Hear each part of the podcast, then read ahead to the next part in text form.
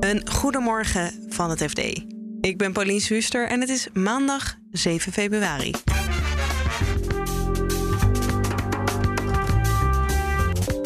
Werknemers van Nederlandse techbedrijven zijn op LinkedIn belangrijke doelwitten voor Chinese en Russische spionnen. En dan gaat de spion, die jij dan kent als hoogleraar in een of andere nanotechnologie, die gaat alle verleidingskunsten in de strijd werpen. En er is een stroom aan nieuwe massaclaims om privacy-schendingen op komst. Nederland heeft in tegenstelling tot heel veel andere Europese landen een speciale wet die het mogelijk maakt om wat makkelijker en eenvoudiger met een groep naar de rechter te stappen. Of namens een groep, moet ik zeggen. Dit is de dagkoers van het FD. Duizenden werknemers bij Nederlandse techbedrijven worden benaderd door geheime diensten uit China en Rusland. Dat doen ze op een systematische wijze via nepaccounts op LinkedIn. Waarom juist dit platform daar zo geschikt voor is, hoor je van onze tech-redacteur Jan-Fred van Wijnen. LinkedIn is gewoon een hele makkelijke manier ook om contacten te leggen, sowieso. Ja. En naast dat het een hele interessante bron is om te kijken wie het doelwit is. Hebben ze een bepaalde positie in een bedrijf? Hebben ze toegang tot specifieke informatie die interessant is voor ons? En het is iets geavanceerder dan dat ze gewoon een beetje rond zitten te klikken en denken, hey, ASML, interessant. Het is echt geautomatiseerd. Ja. Het is wat wij begrijpen van de AIVD, de Nederlandse geheime dienst en andere westerse geheime diensten. Het is het leeg kopiëren. Elke dag weer opnieuw van compleet LinkedIn of Instagram en andere social media. En dan geautomatiseerd analyses maken en kijken wie zijn interessant. Ja.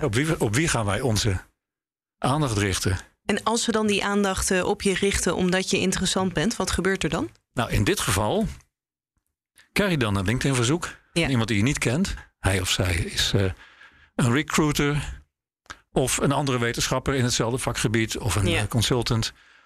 En dan gaat de spion, die jij dan kent als hoogleraar in een of andere nanotechnologie, die gaat alle verleidingskunsten in de strijd werpen. En die gaat vertellen dat jij in zijn of haar wereld een enorme reputatie hebt en dat je dat misschien nog niet weet, maar wat een eer om gelinkt te zijn. En zou je misschien iets voor ons kunnen betekenen? En wil je iets voor ons vertalen? Of wil je misschien iets bijdragen aan een congres? Of, dat is dan vaak dan weer de volgende stap, kunnen we elkaar ontmoeten op een congres? En zo wordt de relatie verder opgebouwd. Maar uiteindelijk leidt het tot echte fysieke contacten. Er zijn voorbeelden bekend van echte fake recruitmentbureaus die mensen uitnodigen om op gesprek te komen en daar dingen laten vertellen over het bedrijf. Dit is iets meer sophisticated. Ja. Hè, dan moeten ze echt wel een hoop gaan organiseren om je in die val te krijgen. Ja, moet je wel heel belangrijk zijn ook. Maar ook bij de wat simpeler vormen kan je toch in de loop van een ontwikkelende relatie toch gewoon iemand aanbieden om tegen betaling interessante bedrijfsgeheimen te delen. Ja. Nou, dat is dus vorig jaar gebeurd in Nederland met een paar, naar wij nu begrepen, buitenlandse medewerkers van Nederlandse high-tech bedrijven. Via LinkedIn zijn die door twee Russische geheime agenten, dit klinkt heel erg jaren 50, hè, maar goed, geheime agenten benaderd, om informatie te delen tegen betaling. En die twee Russen zijn opgepakt en het land uitgezet. En daarom komt nu ook eigenlijk alle geheime diensten in de wereld nu ongeveer tegelijk. Die komen met een waarschuwing en een waarschuwingscampagne. Ja. Pas op met wie je linkt. Dus in het Engels heet het dan think before you link. Ja, maar de AIVD gaat dus ook een campagne onder. Die gaat er ook eentje beginnen. Gericht op alle medewerkers van interessante Nederlandse high-tech organisaties. Dus zowel de wetenschap als high-tech bedrijven, als ambtenaren die op interessante posities zitten, die ook toegang tot interessante informatie hebben. Iedereen moet, vinden de geheime dienst, een beetje oppassen met punt 1 met wie die linkt en punt 2 wat hij allemaal op zijn profiel zet. Ja, maar de oproep is dus niet gebruik geen LinkedIn of een ander sociaal medium, maar pas op met wat je deelt. Ja. Ja, en zo werkt het ook bij die bedrijven zelf. We hebben een aantal bedrijven gevraagd, hebben jullie een bepaald beleid? Mogen mensen misschien niet op LinkedIn of mensen in bepaalde functies niet op LinkedIn? Ja. Nou, dat zelfs bij de echte hyper high-tech bedrijven als ASML en NXP, die in de voorhoede van de chipindustrie zitten, daar hebben ze dat niet. Alleen ze waarschuwen mensen voortdurend, kijk uit wat je deelt. En als je iets erop zet, Dat gaat even langs onze juridische afdeling. Ja. Want we zijn ook nog beursgenoteerd en we moeten sowieso oppassen met wat we delen. Het zouden dus vele duizenden Nederlanders zijn die zo benaderd worden. Hoe komen we aan dat getal? Nou, wij spraken een cyberanalist van een groot Amsterdamse cybersecurity bedrijf, die dit al heel lang bestudeert. Op grond van ervaring in andere landen is zijn inschatting. Het zijn duizenden mensen in Nederland die zijn benaderd. Wij leggen dat voor aan de AIVD. Die hadden daar een bekende AIVD-antwoord op. Namelijk, van dit aantal schrikken wij niet, maar we bevestigen het ook niet. Ja. En wie er uiteindelijk echt in de val in de strikken, ja. Wie verstrikt raakt in die netten van die spionnen, dat willen ze niet zeggen. Maar het is groot genoeg. En het neemt ook snel genoeg toe om zo'n campagne nu te beginnen. Nederland kan een stortvloed aan massaclaims verwachten. Want steeds meer stichtingen hebben plannen om juist bij ons privacy-schendingen aan te gaan vechten.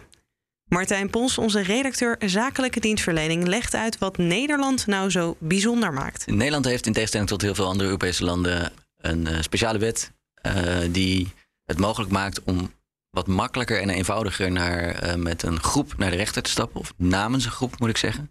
Maar als ik het zelf in mijn eigen woorden mag uitleggen, betekent dat je op voorhand kan veronderstellen dat een bepaalde groep consumenten van een bepaald product in soortgelijke gevallen soortgelijke schade heeft geleden. En dat zie je met name bij privacy schendingen.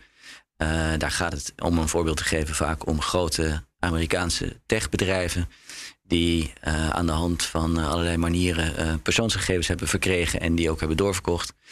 Als je daar tegenop wil komen, dan kun je wel veronderstellen dat alle gebruikers van Facebook, om een voorbeeld te noemen, of alle gebruikers van TikTok op dezelfde wijze mogelijk schade hebben geleden. Ja. Iets wat bijvoorbeeld nu op de rol staat om de GGD heeft een probleem gehad met het lekken van data van mensen die zich hebben laten testen. En bij de callcentra waren er lijsten bekend en ook verkocht met persoonsgegevens. Daar gaat ook een stichting achteraan en die gaat dan van de overheid namens iedere persoon die in de databank van de GGD staat een bepaald bedrag aan schadevergoeding eisen. Dan zou een rechter kunnen zeggen van nou, dat is inderdaad waar.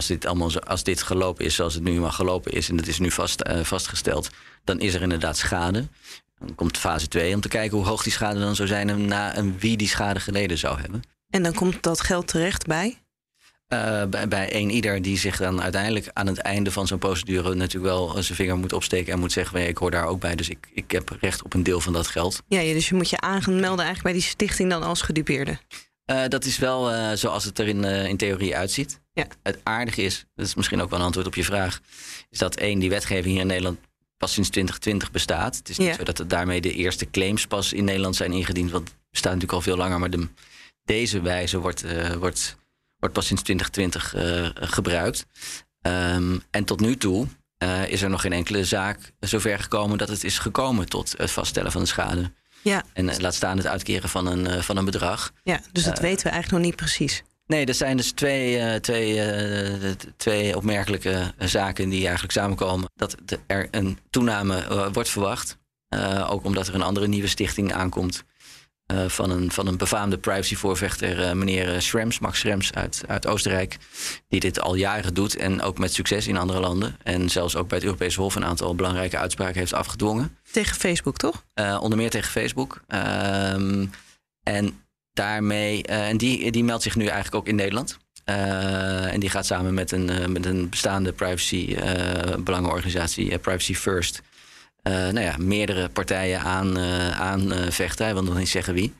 Maar dat een dergelijke naam zich ook in Nederland meldt, samen met de trend dat in Groot-Brittannië niet meer kan, en dus dat die partijen wellicht ook nog naar Nederland komen, maakt dat het steeds populairder wordt om het in Nederland te doen. Tegelijkertijd de belangrijke zaak tegen Oracle en Salesforce, die al een tijdje liep, die is laatst eind vorig jaar juist gestuit op een formaliteit. Daar heeft de rechter gezegd van ja, u zegt wel dat u representatief bent voor een bepaalde groep van mensen.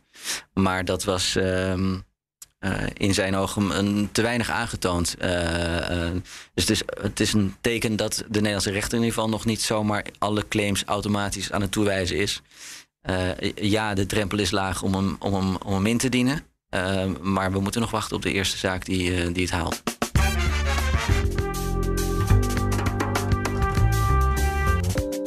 Dit was de dagkoers van het FD.